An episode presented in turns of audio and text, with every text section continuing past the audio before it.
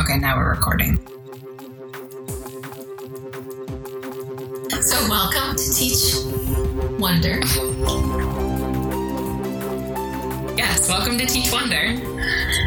A podcast hosted by Ashley O'Neill and Julie Cunningham. This is a bonus episode. So, Eric has been facing some of the challenges that most of us in informal and formal education have. The rules about gathering in a physical space have prompted us to do more online.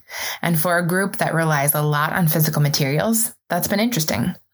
He's had experience working with teachers to run trainings, he's run small group opportunities for students, and he's heard from teachers that he's been working with. This episode is all about the practical things that he's done to find success and the creative solutions his teachers have leveraged to make things happen.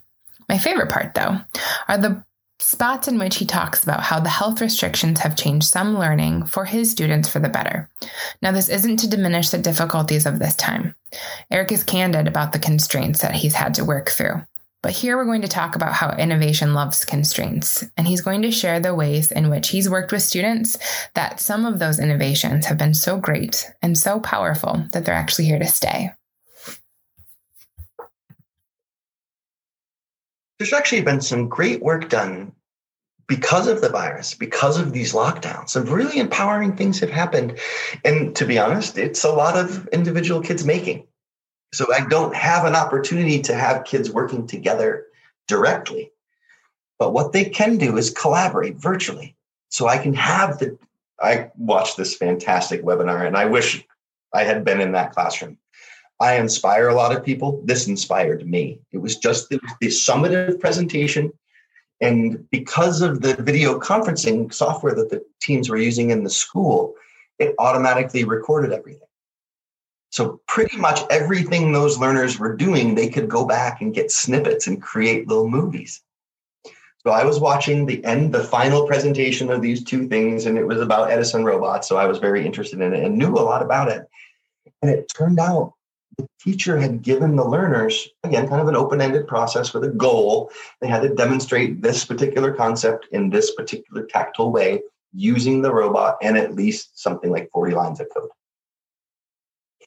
Hearing the students talk, well, well, we were talking just like we were talking in class, but they were talking virtually and this is the board we made and one learner like when the video screen was like had a whiteboard behind them so they're like the recorder of the whole thing doing it virtually. And then they what the one young lady said was because it was interesting because every time we would try something we would just email each other the code and then we would see the robot do it. And aha moments happened. This is a sixth grader and she said aha moments just kept happening.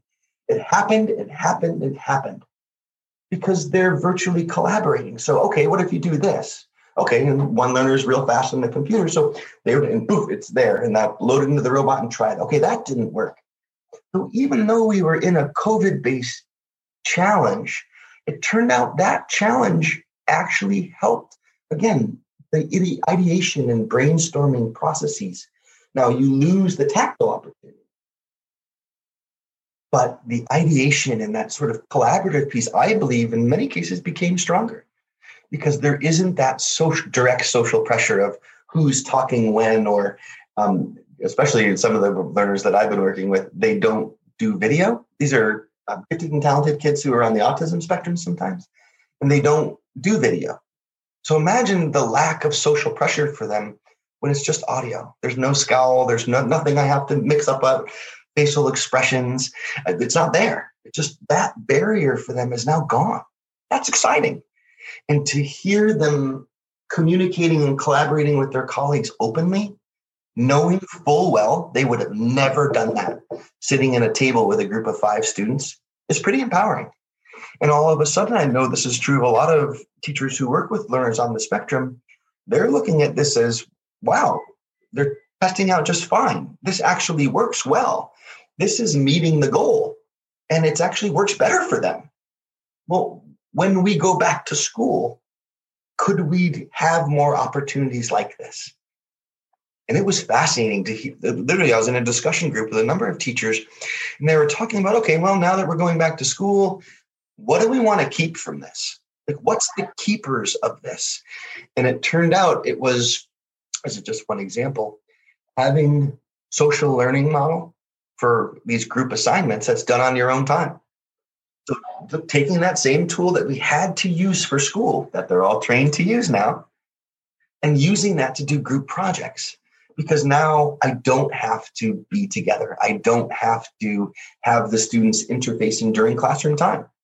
You can literally all meet up at six o'clock in the class, the virtual classroom.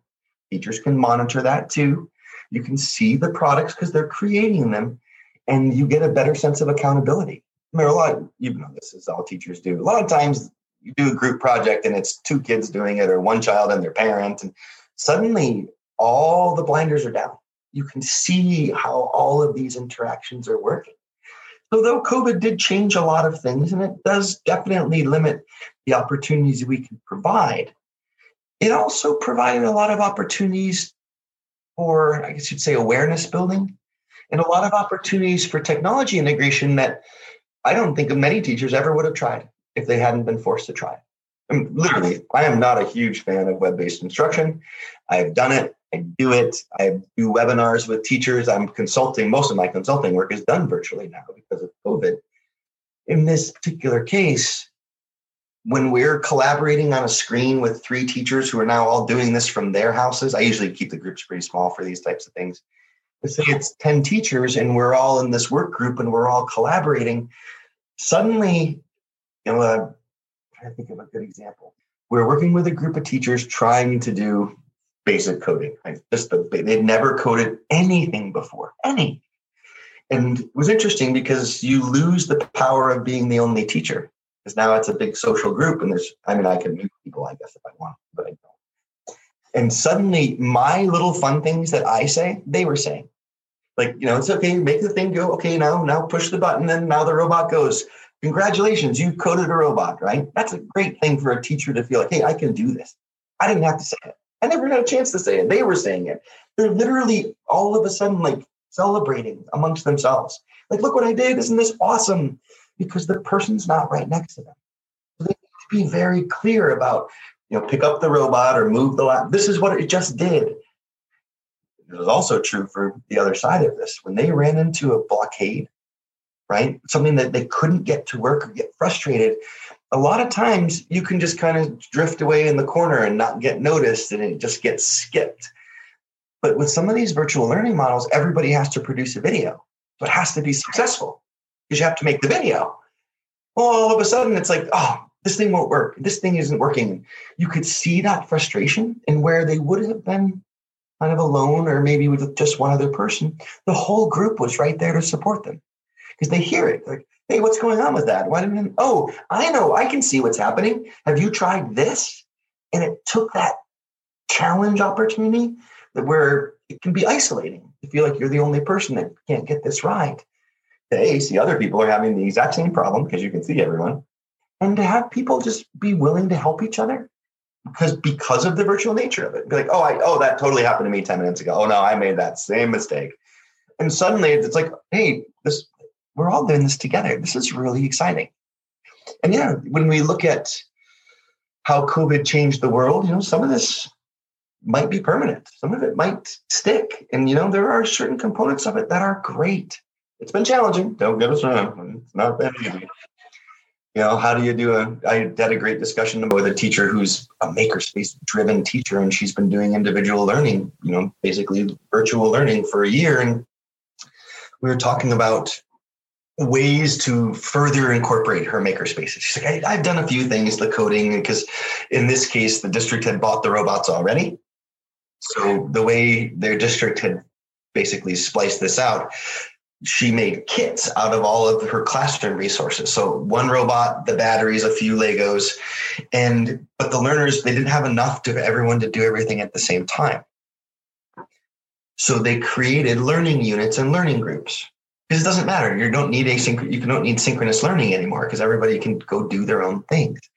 So literally, she took a class of 40 kids, had 10 kids doing Edison, 10 kids doing makey makey, 10 kids doing Tello drones, 10 kids doing tools and electronics. Now they're not doing it at the same time, right? Because only 10 of them can be, 10 are all working on Edison. Then they would literally bring the kits back to the school. And boy, solutions left and right. And suddenly a teacher is seeing, okay, wait a minute, I can have groups, synchronous subgroups doing asynchronous learning, and it's not impossible to manage. Okay, how could I do that in the classroom? And how could I actually do that? And suddenly they're like, wait a minute, this is starting to look a lot like a makerspace all of a sudden, right? And again, we come back to that piece of empowerment. You know, we want teachers to think like engineers. Oh boy, have you had an engineering design challenge and you've overcome so many of these challenges, every teacher out there should be feeling great about themselves. You know, sure, there were challenges and not everything went great, but this is engineering. Expect some challenges, you expect some bumps. It's how we react to that and how we overcame it. Sure, some people were real naturals with talking online, or some people were really good at you know, incorporating their own research and their own ideas and sharing it out. And some people were really challenged. Everybody accomplished something now. And the virus did that. It helped us really take a look at education and as the larger process, but also ourselves as practitioners, our learners and their needs. We see learners taken out of the direct face to face social environment really start succeeding that never succeeded before, or an, a required ideation process. I did this with a group of high school students here. A required ideation process where everybody has to present on a video is very, very different. Because suddenly the I like Bobby's idea can't happen because you had to pre-record the video. See what I'm saying? That you know what? When COVID's over, that's going to stick. I'm keeping that one. I'm keeping it because it was great, right? That's the real power of all this. Creating opportunities for students to work together in different ways that might be comfortable for some learners and uncomfortable for learners. Pushing those boundaries and, you know, sometimes deliberately creating opportunities for that learner who isn't comfortable in the normal learning environment to be successful. This is Teach Wonder, brought to you by the Center for Excellence in STEM Education. Links are in the show notes and transcripts are on our site.